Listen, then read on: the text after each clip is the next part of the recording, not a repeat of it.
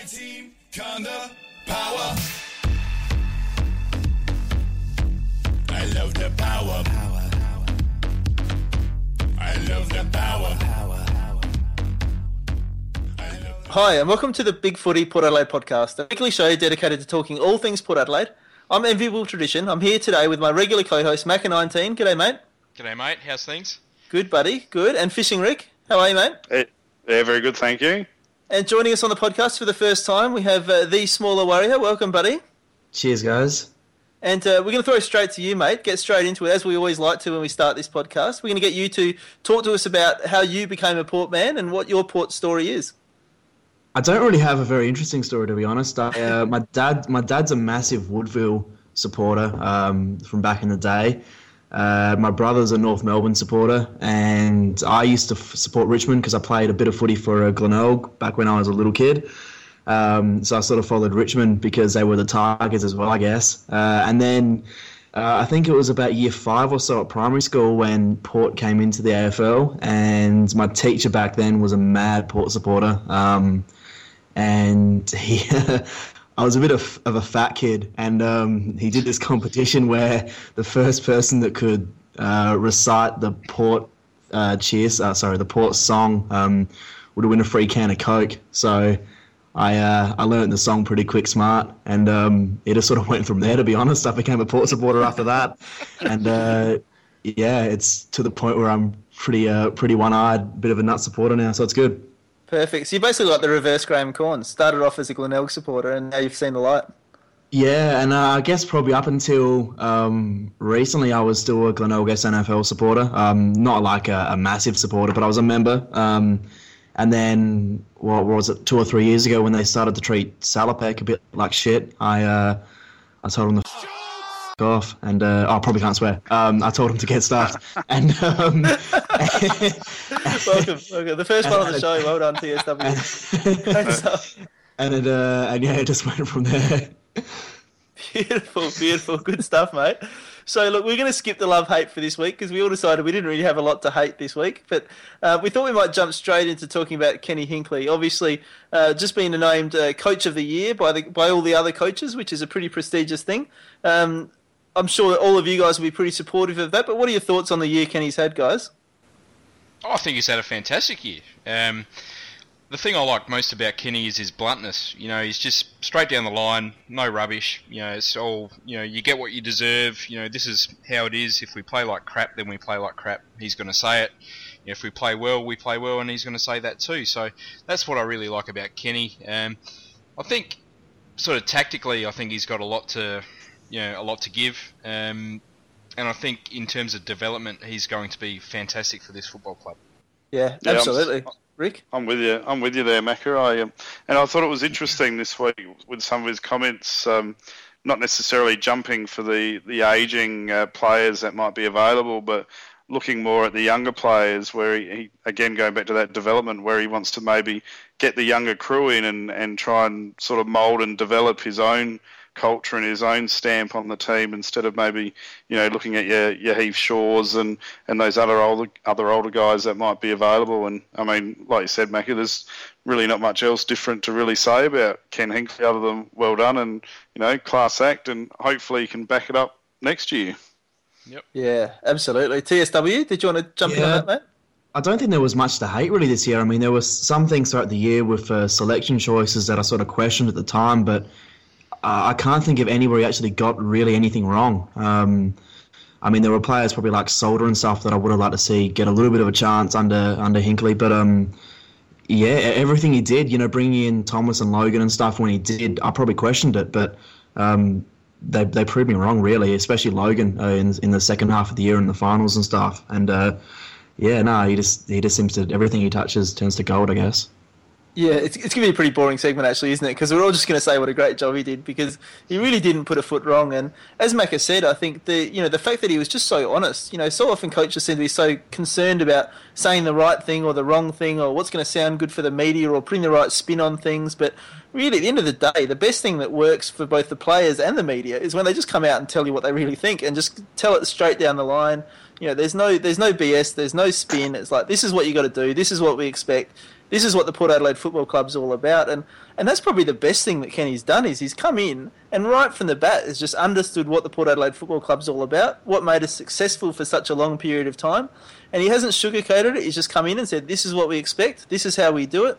Um, and the other thing that I really like about Kenny, and, and he sort of touched on it before, Rick, is that he's taken the long view. You know, he's not actually saying, well, what, what do we got to do to try and get the best, you know, to do the best right now, although he has been able to do that at the same time. But he's saying, well, we want to build something that's going to be sustainable for the future. You know, you look at a team like Geelong who've managed to stay up the top for such a long period of time because they built that list from the ground up with young players. They brought through the right players with the right culture, with the right, you know, mindset and mentality the right training, all those sort of things. They've brought them through right from the start, and they've created a list that they've been able to maintain over time, and developed a culture that's allowed younger players to come into that group, buy into the same culture, and, and keep that going. Um, and it really feels like that's what Kenny's created. I mean, obviously, you know, the first year coach, there's always that sort of first year coach syndrome. Can they keep it up for the second year? And that's going to be the big test for Kenny. But geez, so far so good. You, you really can't fault a thing he's done. Mm. Hey, can I derail this quickly? Go. The small warrior mentioned uh, Nick Salter. What about that goal he kicked on the weekend? Sorry, I just had to bring that up. That was just amazing. I didn't see it. No, I Did actually you? didn't see it either, Rick. So you have to tell us all about it. Oh, What did he do, mate? oh, guy, you, you got everyone has to YouTube it. Do you see it? The small warrior. My dad's been talking about it all week, but yeah, I didn't get to see it either. Right, stuck in the what is it southwestern pocket at Footy Park, but he ball's coming down from the air, sort of just with the hand doesn't even grab it, just sort of guides it and flicks it to his boot, like 30 metres out from goal, exactly like well the opposite of Westhoff with the check side. His was a snap, and but he just kicks it straight from the pocket right on the boundary line. Amazing, absolutely amazing. I've probably struggled to think of a better goal that I've ever seen. So Yeah, right. go and check, check it out. We're going to have to Well, take I your word for it check for now, Rick, but we'll make sure we But- check it out on YouTube later and uh, But maybe we'll link it. All attributed to Ken Hinkley's coaching, no doubt.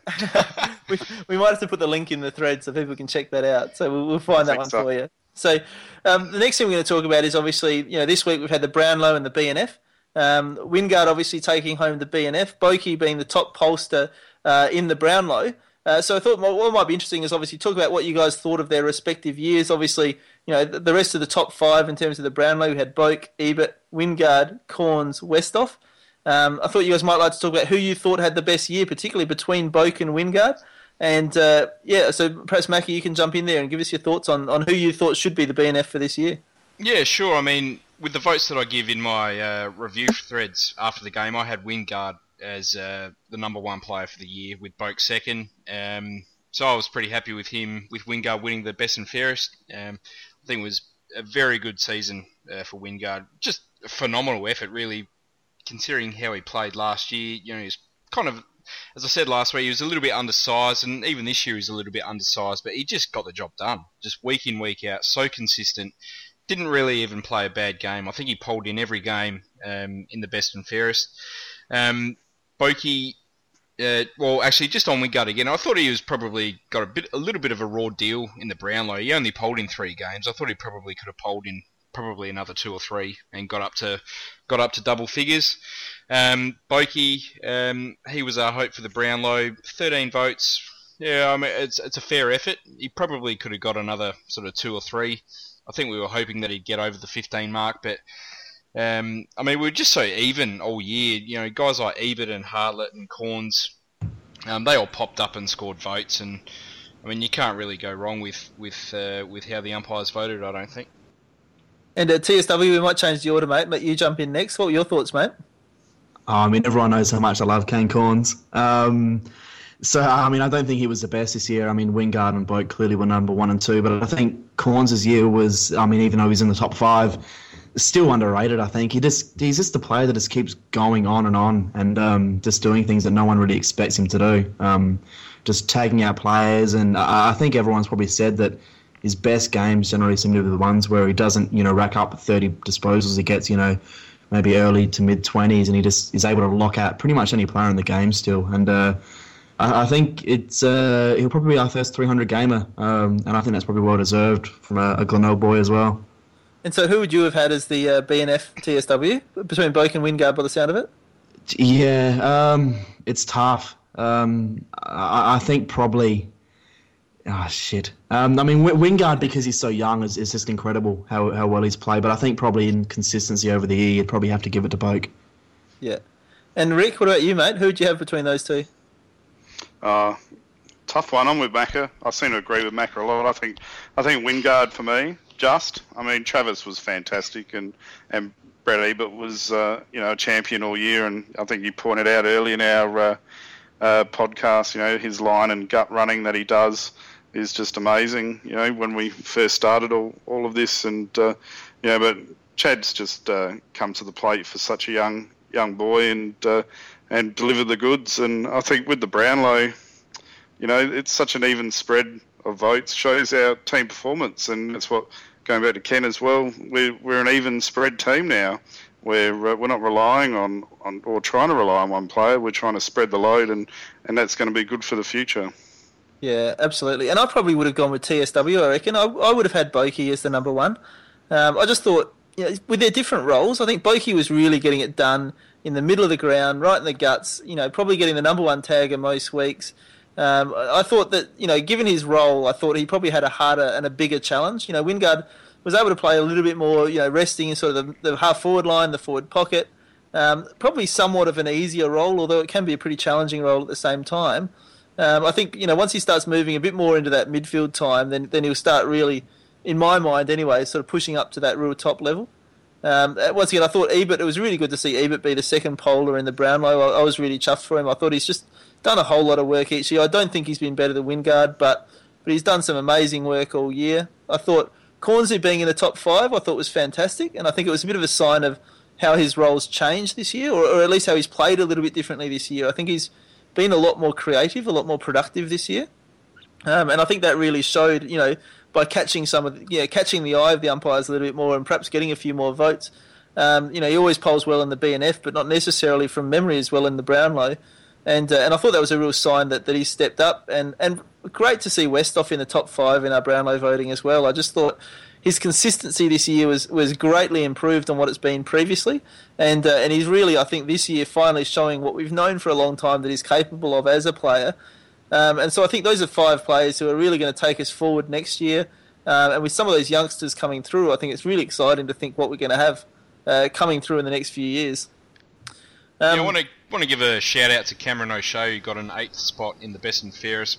Very, very well deserved. He was super Yeah. consistent all year, um, and just a remarkable turnaround from you know pretty much ninety five percent of the people on our board wanting him delisted at the end of 2012, um, to being probably one of our real cult heroes this year, and you know God knows what he can do in the future because he's just got a fantastic future ahead of him, in my opinion. You're not saying the Mm, list manager got it right, are you, Macca? The list manager, Yeah. oh Terry Wallace. I was I was thinking maybe Peter Rohde, who does also copy Oh, a bit of flack on our board. yeah, well, I, I mean, I never wanted O'Shea axed. I didn't think. Uh, I thought he was scapegoated last year pretty poorly. Um, and I, yeah, nothing made me happier this year than him becoming a really consistent, very good player. Mm. So In guys, we Royd we might, trust. In we might move we on, trust. guys, and start looking at uh, at the grand final. Um, obviously, Port not involved in it, but uh, but it's going to be a pretty good big game. A couple of former Port boys playing there in uh, in Shaun Burgoyne and Daniel Pearce. Um, Rick, might start with you, mate. What are your thoughts, just briefly, on the grand final and who you think will win this week?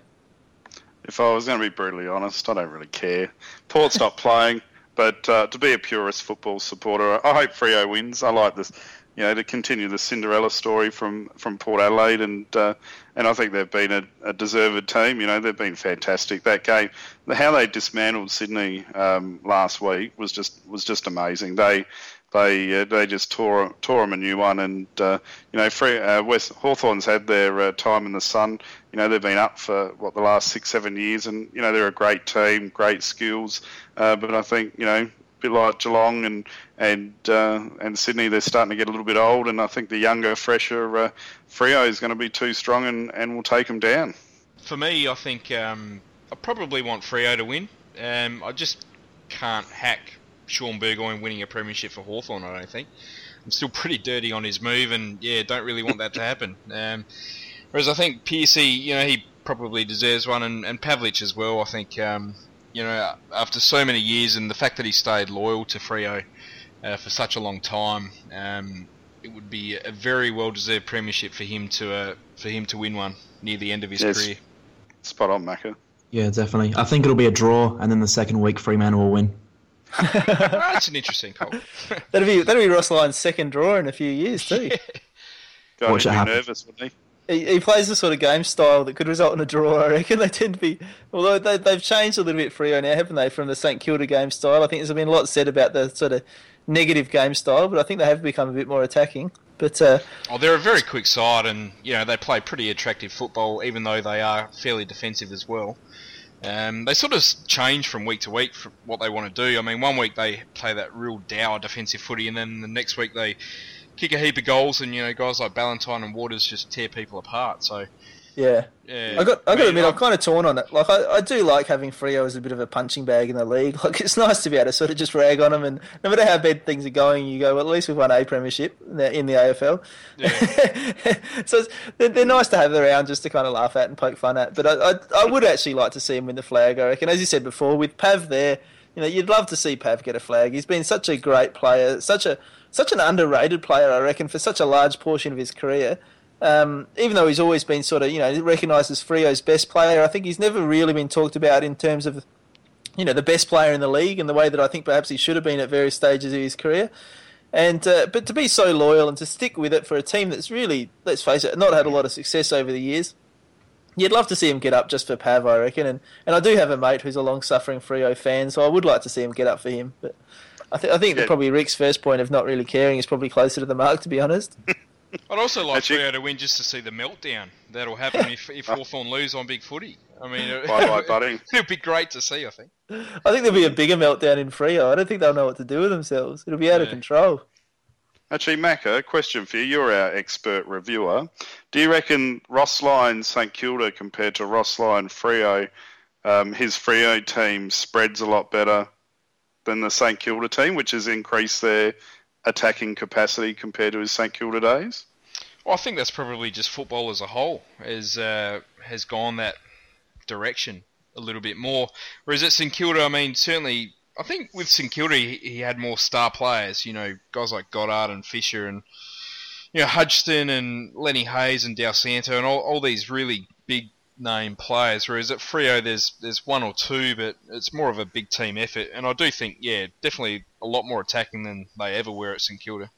They should have done better, that St Kilda team, really, shouldn't they? When you start listing off those names. Oh, they had to win a flag. They had to win a flag. Yeah. Mm.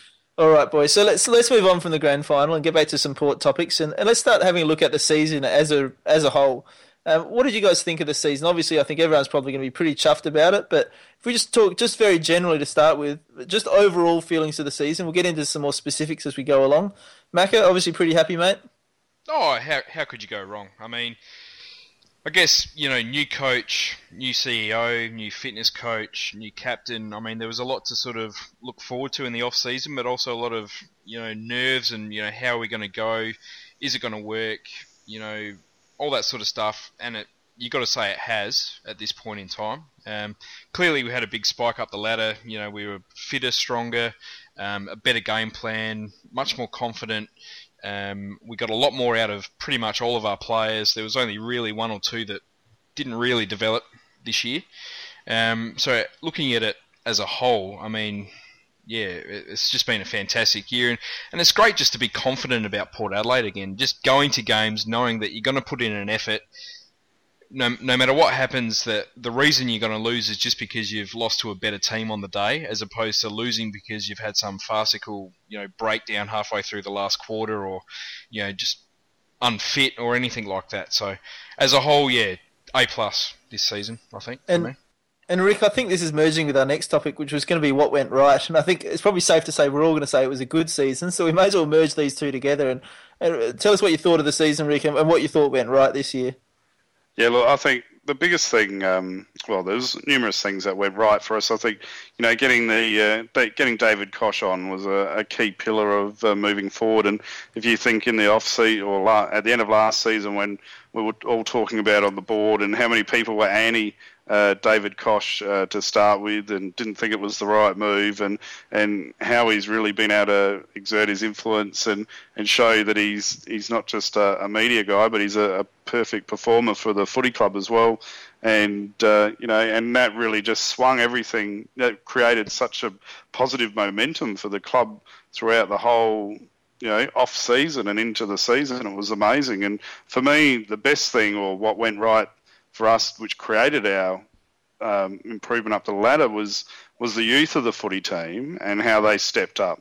And, you know, so your, your Jackson Trengove and, and your Chad Wingard and Ollie Wines and Jake Neade and, and all of those young boys, and I'm probably missing a whole host of them, there were so many, but they're the ones that really stepped up to the plate and said, you know what, boys, we, we want to go forward. And, uh, and they took it on and, you know, it was great to see. And, you know, I was very happy, exceeded expectations.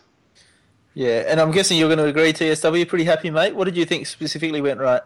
Look, I think probably the most important thing is that our depth just looks brilliant now. I mean, there's probably only one player on our list still that hasn't improved like immensely in the past 12 months. Um, when you look at guys like Archie and Newton and Clurey and all these guys, they've they've improved like dramatically. They're playing league football consistently. Um, you have guys like Newton and stuff that are just pushing to, to make that AFL team, and that's so important. Um, to you know sort of stay towards the top as well. We need these players to really come on.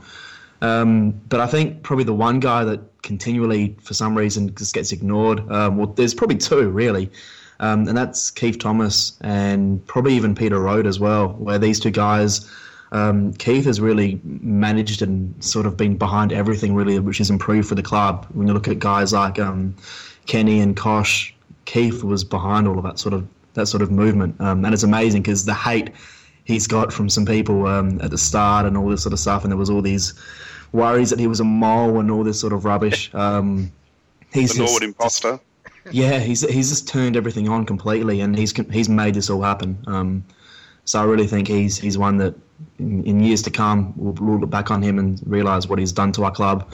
Um, and Rohde again, probably someone that's been paid out by a lot of people in the past few years. Um, but this thing seemed to be going right with our list management and everything. We don't really have these players anymore that shouldn't be there. Um, we probably were able to get rid of them all in, in one last sweep this year, um, and we've brought on some awesome players, guys like Monfries, um, and even Renouf, um, though he hasn't done a hell of a lot this year. It, it's good to have that backup, I guess, support there um, for the young guys.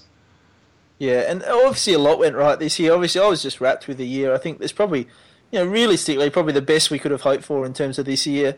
Um, you know, the most pleasing thing I think is the change in the, the mentality of the whole club. Actually, I was going to say the team, but it was actually the whole club that we just got things right off field and on field, where you can just tell that we're building for something for the future. We're actually heading in the right direction. We're we're creating a culture off field and on field that's going to see us in really good stead. And I think that's that's much more important than the actual results we got this year. Even though the results we got this year were fantastic, the culture that's being created at the club by that off-field team of Kochie and Keith and all those guys, even Darren Burgess, getting them, you know, getting that fitness stuff right, and then obviously the on-field team and the coaches with Kenny Hinkley obviously driving that real culture of you know honesty and hard work, and you get what you you know you get what you pay for, and all that sort of stuff. It, it really does look like we're setting ourselves up for a great future. Um, obviously, the young player development was a massive one this year. You know, seeing some of these young guys come through, and you talk about the Wingards, the Neades, the O'Sheas, those players stepping up to the next level. The other thing I thought that was probably underrated this year was I've sort of labelled it as senior player retraining. But you know, some of the guys like Kane Cornes and even you know Dom Cassisi, even Matt Thomas, Tommy Logan, um, some of these senior players when they have come into the team and been given an opportunity, we've seen different stuff from them. I think where they've been able to really play a role within a much more unified team structure where you know they weren't expected to do everything but they were just expected to play their role and, and fit into the team and, and do the bit that was required and I think particularly Kane was a real sign of that where he was able to change his game again which once again massive credit to Kane Cornes to be able to keep adapting his game as the game keeps changing um, and to be a much more positive creative player that he was this year it was an absolute credit to him and so I thought that that buy-in from the young players and the senior players uh, was a massive part of our improvement and our changes. Um, Macca, yeah, did you have anything else you wanted to add there in terms of what went right? Yeah, well, that's one of uh, that's one of the notes that I had was better on-field leadership, um, which is where we improved a lot this year. Not necessarily you know the the leadership group in terms of like Boak and Ebert, those guys. But as you said, guys like Cassisi, Logan, even Carlile, Trengove, I mean, they all stood up. You know, they all led from the front. You know, did what they had to do in so many games this year, and that was that was uh, that was a large part of our improvement on field this year. Um, but the, the main one, the main improvement I thought was with Darren Burgess and getting us fit. I mean, just Absolutely. the years of under Primus where we just ran out ran out of steam sort of halfway through the third quarter and, and we knew it was going to happen week after week. You know to have that confidence to know that going into three quarter time we were going to storm home. And we did so many times this year. You know we came from behind in so many games and we looked you know, we looked shot at three quarter time in, in a couple of games, you know, games like the show the second showdown, and we just knew that we were going to come home and and we did, and you know that's that's probably the best appointment for the year for me. Um, was getting Burgess back and getting us super super AFL, you know, elite fit. Absolutely, and how, ex- and how exciting is it to think what that's going to be next year? You know, with a second preseason under that same training regime, that same group, the younger players going through their second preseason. i- It's I can't imagine how fit they're going to be next year. That after what he achieved in just one preseason. Oh, absolutely. I mean, if we Remember want to what play Darren this, said in the interview? Yeah, that they were going to push them another 25, 30 percent or something like that. Yeah, well, that's right. Well, that's the thing. I mean, you know, considering how we went this year, and I mean, if we want to play this really fast-paced handball, you know, run and gun footy, which we've tried to play this year, and for the most part succeeded, but um, you know, if, if we really want to do that to the standard of a of a Geelong, then we do need to improve that, you know, another 20, 25 percent in terms of fitness. So let's move on. Let's start talking about what went wrong. Obviously, you know we were pretty happy with the year. There's probably not a massive list, but maybe TSW, you might start, mate, and talk about what you thought went wrong this year. Uh, it's it sounds harsh, but probably Butcher.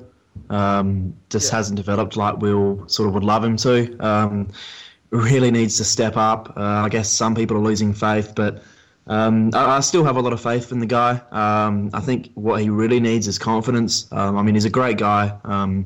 I know him somewhat personally, and uh, yeah, I, I think it's just all about confidence of Butch. Um, he just loses it. Um, uh, it, he hasn't hit packs anywhere near as hard as what he was, um, and really, when you look at look at the year we've had, um, there isn't much more to hate, really. Um, but yeah, I'd, I'd just love to see him step up, and hopefully um, he can get a pr- full preseason and really get that confidence up and just smash it next year. And Rick, your thoughts in terms of what went wrong, mate? Oh, look, for me, um, this is being hypercritical, I guess. I, I harped on it numerous occasions. We didn't get enough ball for an extended period of time when the other team got a run on. And we're not the only team that's gone through that either, and we're a young team, so I, I understand that. But you know, we can't. And Geelong, the, the Geelong game last week was another example. We can't go quarters where we're not really touching the ball or halting a run on, and that's something that needs to be addressed. And and I guess an extension of that is we need to look at becoming a little bit more efficient with our delivery out of the defensive uh, 50. Uh, there was you know quite quite a few times where we just got a real bit bit sloppy, very panicked. And we need a bit more structure and discipline with how we're going to move the ball out of defence. But like I said, I'm being very hypercritical, and and uh, you know I mean, that's going to come as the playing group and the defensive six play more together and uh, develop together. So good things are coming to us, I'd imagine. Absolutely. And Macca, what did you think, mate? I think both of those are pretty spot on. I mean, with Butcher, I mean, he's probably the big disappointment of the year. Uh, maybe the last couple of years, really. Just we needed a, another key forward to stand up and give us a second option. Uh, with Westhoff playing a more sort of all-round role, um, Stewart had one crack and clearly wasn't good enough. Salter didn't get a game. Shaw's too young. It was really up to Butcher to stand up and. Obviously, he had a couple of good games. I mean, there were, there were a few games there where he just wasn't into it at all. Just looked so timid. Just that he's almost a completely different player to the player of his first couple of seasons. Just in terms of you, you don't really see him lead anymore. He's not really a leading forward. He relies on sort of pushing another player under the ball to take a mark, but often drops the mark. His kicking is just horrid. Um, so he's really the, the one that really needs to step up and improve next year. Fingers crossed he can have a a, a proper full pre-season. Hopefully, get some weight on and, and a bit more strength in his core and in his hips. I, I think he's, I, th- I think he's been promised. To be honest, if you look at how he was playing in that in that last year with under under Matty, Yeah. he he just wasn't going up. He was sort of staying down and sort of playing like what you'd expect Hitchcock to be playing, and just sort of going for the ball when it fell to the ground. Um, Yeah, he's sort of playing Uh, like and- a, a, a taller Robbie Gray sort of. Yeah, a- and I think a lot of people focus on the, his kick of the ball, but if you actually look at his kick, it's not the kick which is the issue, and and it's the ball drop. But for whatever reason, I, I don't know why we just haven't changed it, um, and it's it's not going to take much to change that drop. But just if it, whatever the club are doing, um, I think that really needs to be the focus of Butcher, just to get that ball drop perfect, um, and then from there, I don't think we'll have issues. His confidence will go up with his kicking. He won't he won't worry about that so much. Um, and and I think another preseason with with Kenny and his structure and instruction from those guys, uh, I, I think we will see that improvement. I hope we'll see that improvement. Um, but yeah, I, I definitely would, would not be writing him off um, in the slightest. Yeah, and I, I agree with all you guys. I had Butcher on my list of what went wrong this year as well. But uh, and and as with the, all the things on my list, I've sort of said, well, these are things that went wrong, but really they were kind of, yeah, in some ways to be expected. I mean, Butcher, you know, we know he didn't have a great preseason. He has had those injuries with his hips. I think you know you talk about him not really behaving like a key forward, like looking for the ball on the ground or playing more like a small forward. And I think we've seen that with a lot of the, the key forwards in the game. You know, people used to talk about Buddy Franklin in that same way. People used to talk about Taylor Walker in the same way. You know, when they're young and underdeveloped, you know, they often are using those other skills to, to sort of work their way into the game and to get a kick and to kick a goal. I think I, I still have a lot of faith in Butch. I, I really think as he develops, if he can just get a, a, a good preseason and get some good fitness, some good, particularly core strength, I think, into him, I think we're going to see a completely different player with a lot more consistency. I, th- I think the injuries have really hurt him and held him back. Um, the other things I thought I had on my list in terms of what went wrong this year, really, you know, the two I had was really the mid-season slump. You know, that sort of round was it round six to round ten, I think it was. Um, you know, that was disappointing. Um, probably not to be not unexpected though for a young team. I think to expect them to be up for the entire season was probably going to be unrealistic. Um, and in a similar vein, I thought the lack of consistency across the games was disappointing at times this year. Uh, we just didn't seem to be able to really run out a full four quarter game, really at any stage throughout the year. Uh, but I think you know, in ter- they're things that went wrong, but there are things that were expected as well. You know, with a young team, with a developing team, you expect that, and I think that's definitely stuff that we can look at improving on next year. Um, probably the other big disappointment for me this year was seeing Redden go down with injury. I was really looking forward to seeing Yeah. what he could come up with this year, uh, particularly in tandem with Lobby, who obviously came on a lot this year. I think you know it's going to be really exciting to see where those two can go. But that was probably the other big disappointment with me was just not being able to see him, th- you know, go out a full season like Lobby did and see you know how they would have ended up perhaps playing together as a tandem, or you know who would have taken that lead ruck role. Um, I think you know that's that's probably the other one other thing I would have liked to have seen, and I guess that kind of leads us towards next season and, and where we can improve. So, Mackie, you might like to start that discussion off, mate. Yeah, probably midfield structures, and I think this is where Philip Walsh becomes really important. I think, um, as Rick mentioned, um, fade outs were a, a bit of an issue numerous times this year. Um, it was the uncompetitive first quarters for about five games in the first half of the season. Um, and then it became the uncompetitive third quarters in the second half of the season. I think that largely came about due to us getting absolutely hammered in the midfield when the opposition um, had momentum. Um, and we can talk about sort of getting our defensive structures right and all that sort of thing, but when your midfield's just losing every single stoppage, every single clearance for a, a 10 or 15 minute period, you know, you're just putting your defence under so much pressure. Um, so getting Philip Walsh to come in, getting Hinkley to work with them, you know, probably fitness as well, improving that fitness again, uh, another 15 to 20 percent, um, just to work out ways on how to sort of strategize in how to stop the opposition, sort of not just completely destroying us when they've got momentum, because it did cost us games and it did cost us the final against Geelong in the end, um, that third quarter. Um, that's probably the main part of where I would like to see improvement. Um, the other one was probably forward structures. We've already spoken about Butcher. Um, whether we need to trade in another sort of key forward with a bit of experience, or, or try and draft a, a young guy like, or you know, a mature age recruit like Mitch Thorpe, someone like that, that can sort of come in straight away and, and provide an option. Um, so it's not just sort of Schulz and, and to a lesser extent Westhoff that have to carry the load up forward. Um, and general improvement from the depth players again. Guys like Heath, Stevenson, Hombsch, Neade, Newton. Um, really want to see these guys push for regular AFL football next year. Yeah. And so, Rick, what did you think, mate? Improvement Yeah, well next said. year?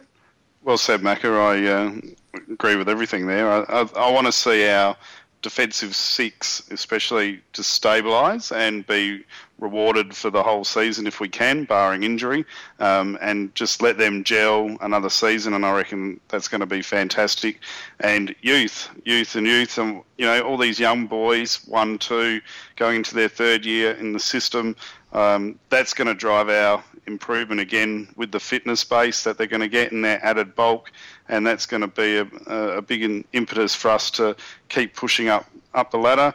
You know, we're going to get another first round draft pick, which is going to slot straight into the uh, into the team, and when we trade in. Uh, Jared Polec, and he comes straight into the side as well. That former number five draft pick, that's going to be fantastic, and, and just give us a bit more uh, depth at our midfield uh, to try and uh, stretch the opposition a little bit further. Yeah, and so uh, TSW, perhaps you can tell us where you think we might improve, and, and let us know if you've got any goss on on Polec as well while you're at it, mate. Uh, um, apart from what I think's been posted on, on the port board, that's pretty much where where I sit. Um, uh, I still think he'll probably end up at port. Um, uh, I haven't heard who he's confirmed if he has anyone yet in relation to what team he wants to go to. Um, the the first I heard um, from a few different sources actually was that he was wanting to come to port. Um, you know, I, I think the Crows will probably be able to offer a bit more cash, maybe, or at least they'll be willing to offer a bit more cash. But I, I just can't see what they'll be trading to get him. Uh, Vince won't go up there. Um, I just don't think they have enough to get him. Which, yeah, I think they probably need him more than what we do, to be honest. Um, though I think he's going to be a handy addition to Port. I don't know if he's going to be a straight in walk. Um, I think there's probably a few other players probably keeping him out in, in Hartlett and these sort of guys. Um, and yeah, I, I continued. Um, our, our depth needs to continue to, I guess, improve. You look at guys like Archie and Newton, especially this year. Um, if we can see that sort of improvement again from those guys, there's there's absolutely no way they shouldn't be playing AFL. Um, and it's, it's going to be really interesting to see who pushes, or sorry, who they push out, if any. Um, it'll probably be unfortunately waiting for injuries if they do occur. But um, yeah, I think it'll be an interesting year to see how we go. Um, we need to improve again, the same sort of amount, amount we did this year, really, for us to continue to rise or at least stay where we are. We were really lucky this year with injuries, didn't really have too many. Um, so I can probably see us finishing a similar sort of spot, I think, maybe next year, but probably deserve it a little bit more, or at least have earned it a little bit more, maybe. Yeah, and I think you guys have covered probably most of the points I wanted to make in terms of improvement next year. I think we have got a lot of scope for improvement. I think, you know, the extra year's development into those young players, I think is going to see that consistency that I spoke about both across the season and within games to start playing more four quarter games, which I think will see us continue to improve. Um, I do think that, that the extra key forward is what we need, and I, I'm not sure that we need to recruit someone. I really think, you know, I actually feel quite confident that one of Butcher or Shaw is actually going to be, you know, step up enough next year to play that, that second or third tall forward role, particularly with someone like Jared Redden coming back in as a second ruckman. I think, you know, he's shown a, a bit of talent up forward as well, and I think, you know, between that trio, I think we're going to have enough tall timber up forward if we just give them a chance to develop, start giving them a few games. Um, I think between the three of them, we're going to see something up there that'll that'll help us in that regard. And I think, you know, the other thing is, yeah, once again, just more smart recruiting and smart drafting. I think, you know, looking at some of those players like we brought in this year with, you know, Heath and Stevenson and those kind of guys, Hombsch, we, we added that extra depth to our team. And I think we really, as you said before, just need to keep improving that depth, whether that's through the draft, getting guys like Ollie Wines who can come straight in and be, you know, gun players, or you know, even Jakey Neade who came in and played straight away, um, or whether it's getting those slightly more mature age players who are just lacking opportunity elsewhere. I think by a combination of those two, as we said, we've cleaned out a bit more sort of dead wood from the list. I think we can really get a very, very deep list and see some really intense competition for spots going into next year. And I think that's probably the number one thing that's going to really push us that little bit more is just that real competition for spots where blokes know that there there's spots on the line every single week and they need to really put in if they want to play for the Port Adelaide Football Club. And, and I think that's a really exciting thing looking into next year. So what we might do, guys, we're almost to the end here. We're going to have a quick chat about our favourite and least favourite moments from the year. Um, and then what I might get just to finish off, I think, is just a prediction for where you think we might finish next year. But to start with, Marco, perhaps you can start just quickly, mate, your favourite and least favourite moment for the year. Sure, favourite moment. I mean, there's there's a lot of really obvious choices that I could make here, but I'm going to go a little bit left of centre and say round one, the third quarter. Um, that's when I knew we were going to have a really good year this year. Um, sort of the first 10 minutes of that quarter, we were peppering the goals. Melbourne couldn't get the ball out of their defensive 50. And in previous years, you'd think, well, all Melbourne have to do is run it down the the other end of the ground, kick a goal, and that's going to start, you know, an influx of Melbourne goals, and they'll probably go on to win the game. It didn't happen. We kicked a goal, and then we kicked another four or five, and and really hammered them. You know, uh, they beat us in the pre-season. There was a lot of sort of. I was quite nervous about that game in round one. I really didn't know how it was going to go. Um, so so for us to really hammer them in that first game, I think really set up our season really well. So that that for me is my favourite moment for the year. Least favourite, um, it's a bit of a personal one in that uh, after the Geelong game, um, sitting at a set of traffic lights on Tapley's Hill Road, someone slammed into the back of me going about 50 kilometres an hour. I didn't notice that everyone else had stopped. I think he was on his phone. Um, nearly rode off my brand new car, and yeah, that was uh, a real pain in the ass. Got a concussion. Um, don't recommend that for anyone, to be honest. Fair enough, too, mate. All right, TSW, favourite, least favourite moment? Uh, I think favourite's pretty easy. It's the the Collingwood final. Um, was over there for it. Was ridiculously drunk, and uh, yeah, that combination's that combination's pretty damn good. Um, I mean, sitting there for that last quarter, I was just looking over at a few mates, just shaking my head, just in disbelief that it was actually happening. Um, that would come that far. Um, yeah, it was incredible. Uh, and probably least favourite of the year was uh, another personal one. Um, ben Newton not getting a game. I just love Ben Newton. He was, I he was I a think bit hard gathered done that. by. He, he he- he probably deserved the game, but I can understand why why he didn't towards the end. But um, yeah, I think next year will be the year of the Newt. And Year Rick, what the about you, mate? Favourite, least favourite? Well, look, I guess mine's more of an emotion, but I guess the first five rounds, um, what they did for me as a supporter after the last five, six years is give me some hope that we're uh, that we're going in the right direction and we're back. uh, You know, we're back on board, and you know, and the supporters started coming, which culminated with the the forty five thousand with Carlton. So that's probably my favourite. Um, my least favourite moment was would have to be the two of them: the Tom Jonas suspension and the Hamish Hartlett suspension. Uh, just, and I think the AFL overall has just become a farce with the bump rule.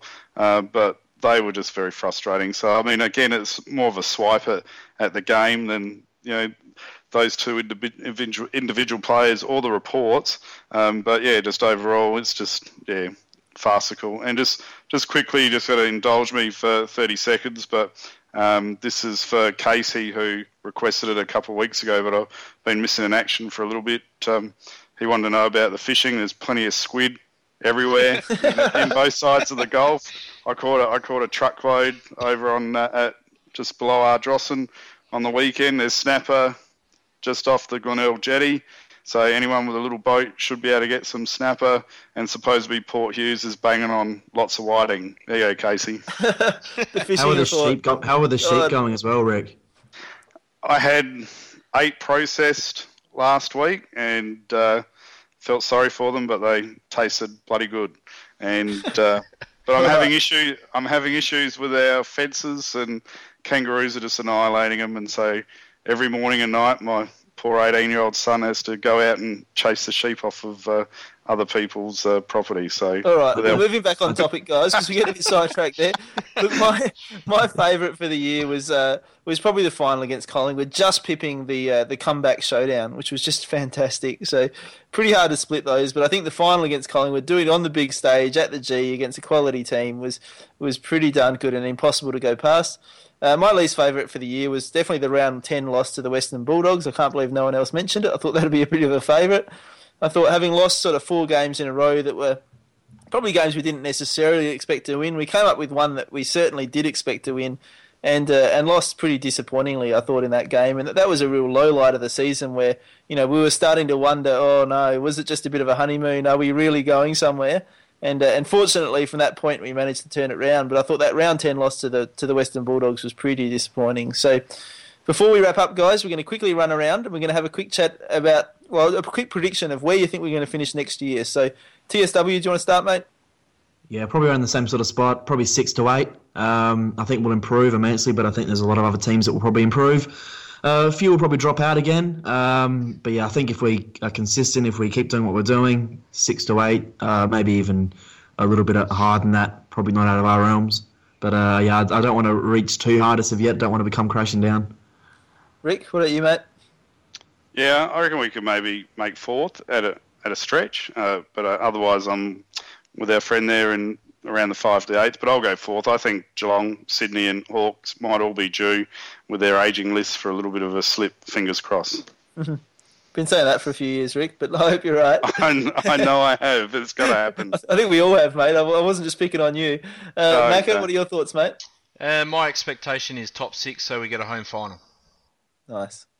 Yeah, and I think the same. I, I'd predict us to finish sixth. I reckon. I think I think we'll have an improved year, uh, but obviously it's going to be tougher. We'll have a tougher draw. Teams will be coming at us. Teams will be analysing us a lot more, and so I think whilst we'll improve as a team, I think we probably expect to finish around the same spot, and we should be happy with that. And then really pushing for top four, and, and potentially, you know, getting deep into the finals the year after. I think is where we should be looking. Yep. So thanks, guys. Another great podcast. Um, until next week, go the power. Cheers, boys. Cheers, guys. See you later.